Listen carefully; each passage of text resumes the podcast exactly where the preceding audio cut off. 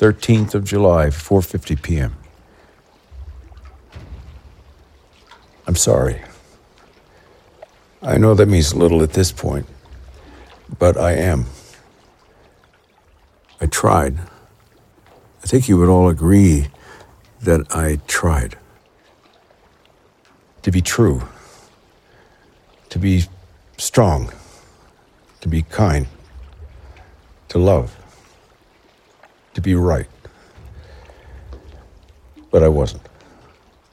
And I know you knew this in each of your ways. And I am sorry. All is lost here, except for soul and body. That is what's left of them.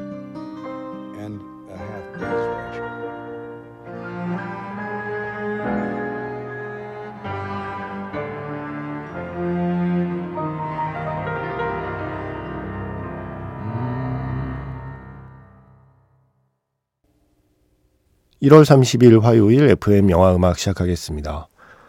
저는 김세윤이고요. 오늘 오프닝은 2013년 영화죠. 제이시 챈더 감독 연출, 로버트 레드포드 주연, All is Lost의 오프닝 시퀀스, 그리고 이어서 아멘이었습니다. 알렉스 에버트의 노래였어요. 보통 외국인들은 amen이라고 발음하는 거를 많이 들었는데 이 노래에서는 계속 아멘이라고 얘기를 하고 있네요. 아멘이었습니다. 올 이즈 로스트에 나오는 거의 모든 대사를 오늘 들려드린 겁니다. 오프닝에 잠깐 나오는 이 나레이션을 빼면 영화 전체에 대사가 거의 없습니다. 그래서 인터넷에 찾아보시면 이런 한 줄 평도 나와 있어요.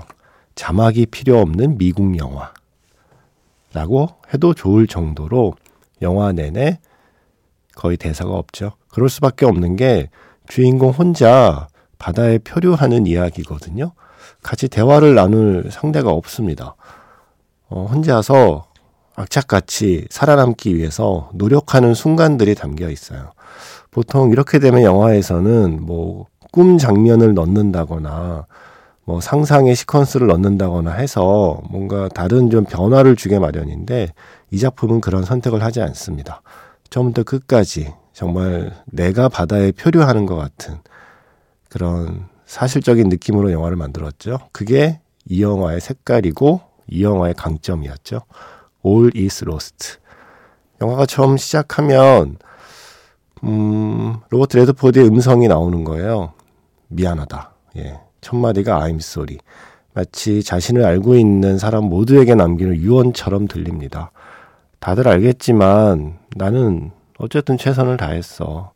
다정하려고 노력했고, 사랑하려고 노력했고, 진실하고, 강해지려고도 노력했지. 물론 그게 다 나의 뜻대로 되진 않았지만, 그래도 내가 나름 노력했다는 거는 다들 알아줄 거라 믿어. 뭐 이런 이야기를 쭉 하고 있어요. 하지만 이제 모든 걸 잃었다. All is lost라는 말로 현재의 상황을 설명하고 있죠. 정말 망망대해, 그야말로. 아무도 없는 망망대해 혼자서 표류하는 이야기예요. 어, 지난주 미니창에서 이런 대화가 오고 갔습니다. 전수진 씨. 그 영화 생각나네요. 혼자 바다에 표류하는 이야기였는데, 뭐랄까, 지금이 최악인 줄 알았는데 더 최악의 상황이 생기고, 그게 진짜 최악인 줄 알았는데 더 최악이 생기더라. 그래서 이제 안 되는구나 싶었는데 그럴 때 뭔가 나타나더라. 하는 식의 이야기. 그 영화 제목이 생각이 안 나네요. 라고 하셨더니 김동철 씨가 그거 혹시 이양 감독 영화 아닌가요? 애가 작은 배 타고 가는데 호랭이도 나오고 하는 거.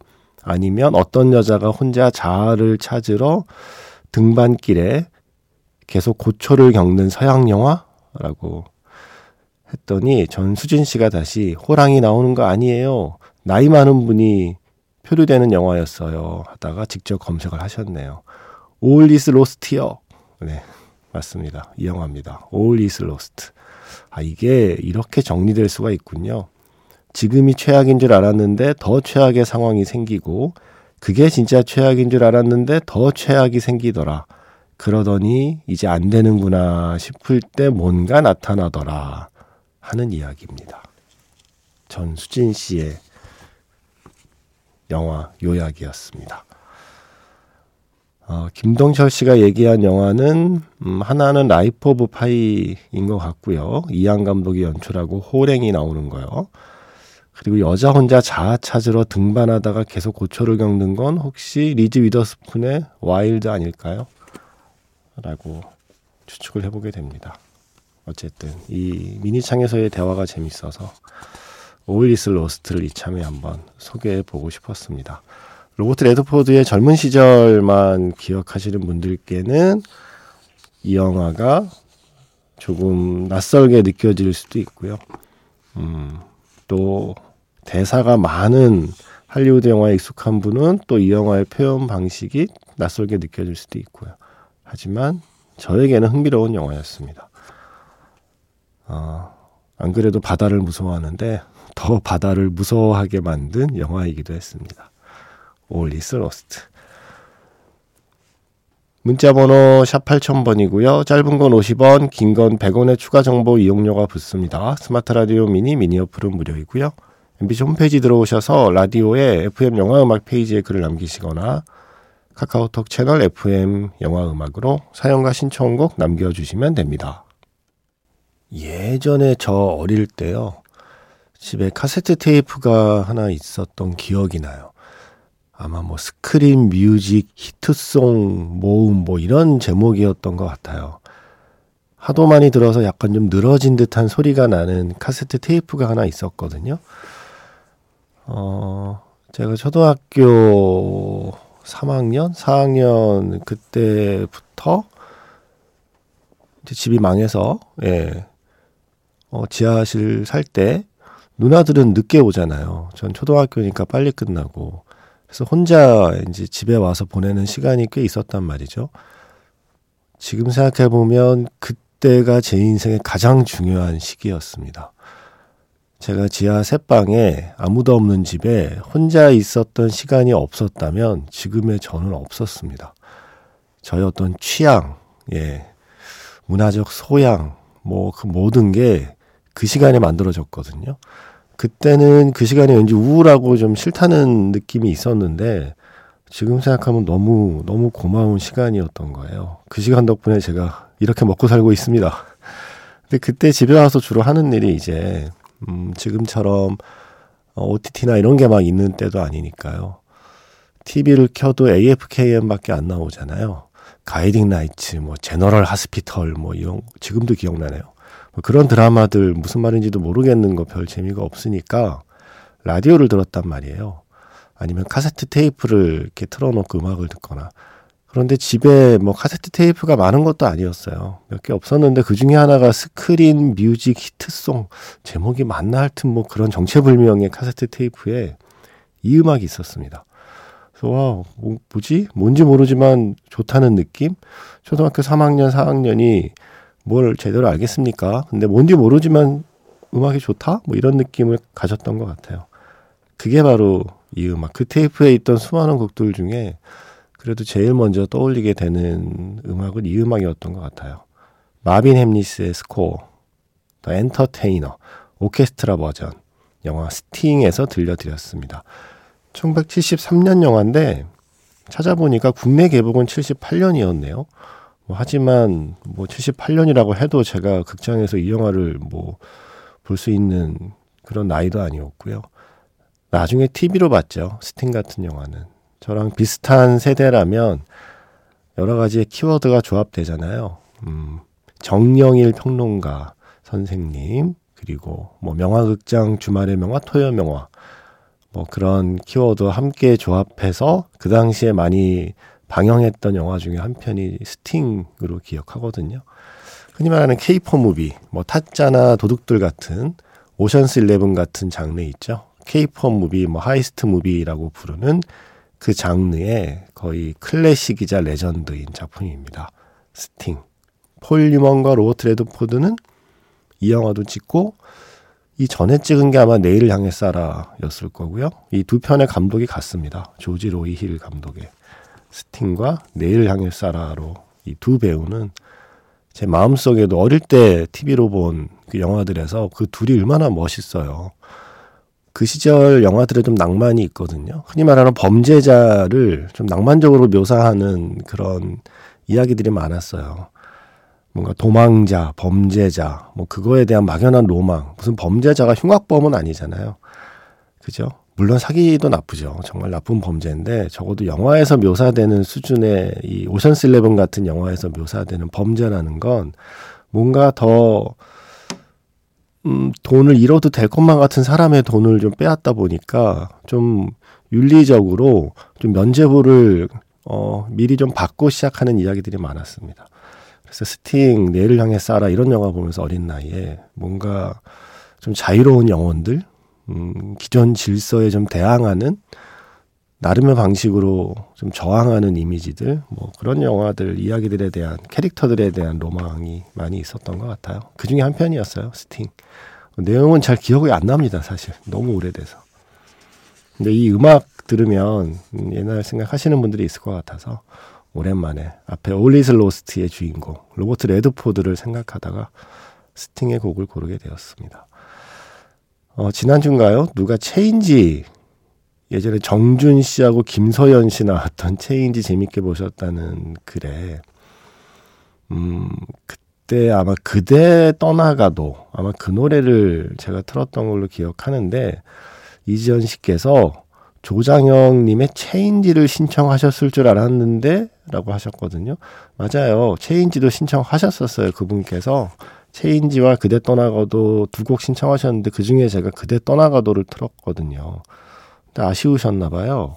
영화 체인지에서 체인지가 안 나왔다고. 어, 그래서 골라봤습니다. 조장혁의 체인지. 아이고, 그놈의 락발라드. 이거 비하하는 표현 아닙니다. 이건 정말 친근함의 표현입니다. 그놈의 락발라드들. 아이고. 이렇게 말할 수밖에 없네요. 한국인이 사랑하는 뭐 락발라드 뭐 이런 compilation 음반도 많았었잖아요. 그리고 제 또래 남자애들 다 이런 노래도 좋아하고 노래방에서 어, 해서는 안 되는 시도들, 예, 부르면 안 되는 노래들 다 이런 노래들이었잖아요. 어, 그래서 그 시절 갬성으로 한번 세 곡을 이어봤는데요. 먼저 영화 체인지에서 조장혁의 체인지로 시작해서 본조비의 Always 이 노래는 조금 이따 다시 설명드릴게요. 그리고 지금 끝난 곡은 Knockin' on Heaven's Door에서 Knockin' on Heaven's Door 질리히 예전엔 젤리그 뭐 셀리그 이렇게 불렀는데 독일어 사전에서 검색해 보면 질리히 예 이렇게 비슷하게 발음이 납니다. 어 본조비의 Always는 엄밀히 말하면 영화에 쓰인 음악은 아니에요. 그런데 또 바꾸어 말하면 영화에 쓰인 곡이기도 합니다.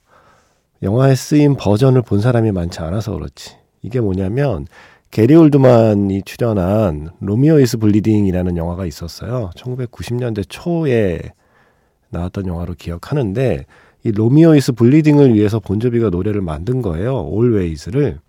그래서 그 노래가 삽입되어 있는 버전에 어, 시사회를 간 거죠. 미리 일종의 좀 test screening을 간 겁니다. 영화를 보고 이 존 본조비가 너무 영화가 마음에 안 들어서 이따이 영화에 내 노래를 쓸 수 없다. 그래서 내 노래를 빼라. 내 노래는 빼겠다. 해서 Always를 빼버립니다.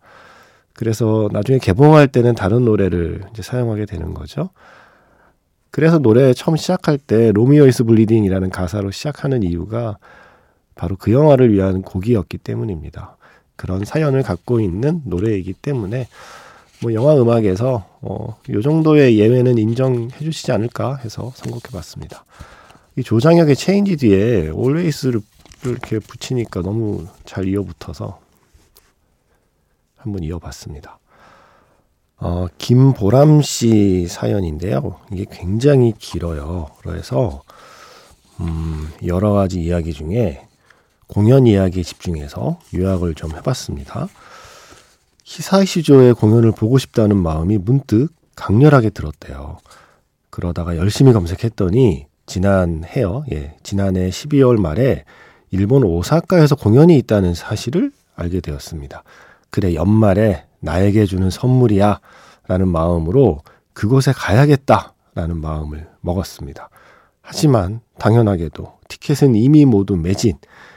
열심히 일본의 중고 티켓 거래 사이트를 검색하다가 드디어 발견했고 조금 더 비싼 값을 치르고 결국 제 손에 표를 넣었습니다.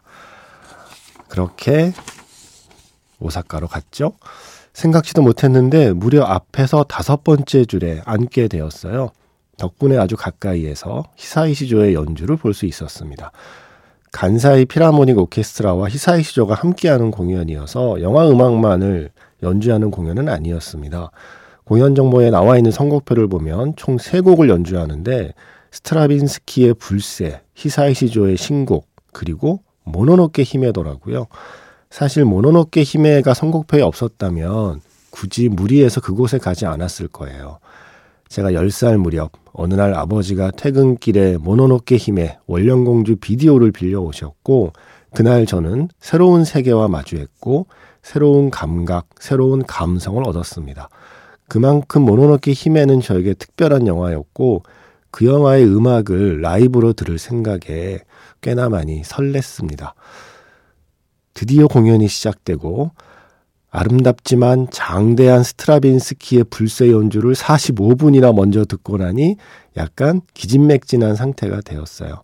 그리고 잠깐의 휴식 시간 뒤에 히사이 시조가 그의 신곡을 연주했고요. 그 신곡 역시 아름다웠지만 마음속으로는 빨리 아 모노노케 히메가 듣고 싶다 모노노케 히메가 듣고 싶다 하고 있었습니다. 그리고 그가 무대 뒤로 또 한 번 퇴장했고 무대 위에 새로운 악기들과 북이 세팅되더군요. 잠시 뒤 어디에서도 들어본 적 없는 새롭고 장대한 버전의 모노노케 히메를 듣게 되었습니다. The Legend of 아시타카, The Demon God, Princess 모노노케 히메로 이어지는 연주였습니다. 아, 이제 다 이루었다 생각하며 긴장을 풀고 안도하는 순간 갑자기 생각지도 못한 앵콜곡이 연주되기 시작했습니다. 피치카토로 시작하는 그 도입부가 흘러나오자 저는 새파란 하늘로 날아오르는 것만 같았습니다. 바로 마녀 배달부 키키의 사운드 트랙 바다가 보이는 마을이었죠. 아, 내가 꿈을 꾸고 있는 건가 생각했습니다. 3층 전석에서 기립박수가 흘러나왔습니다. 공연이 끝난 뒤에 아직도 그 여운이 가시진 않아 숙소로 돌아가는 길에 앵콜곡을 계속 리플레이하며 일부러 천천히 한참을 걸었습니다. 물안개가 껴서 뿌옇고 사람도 없는 한적한 오사카 밤거리를 걷고 있자니 이 모든 게 더 비현실적으로 느껴졌습니다. 제 머리 위로 새까만 하늘에 마녀 배달부 키키가 날고 있을 것만 같았어요. 그날 이후로 바다가 보이는 마을 그 음악을 끊임없이 듣고 있습니다.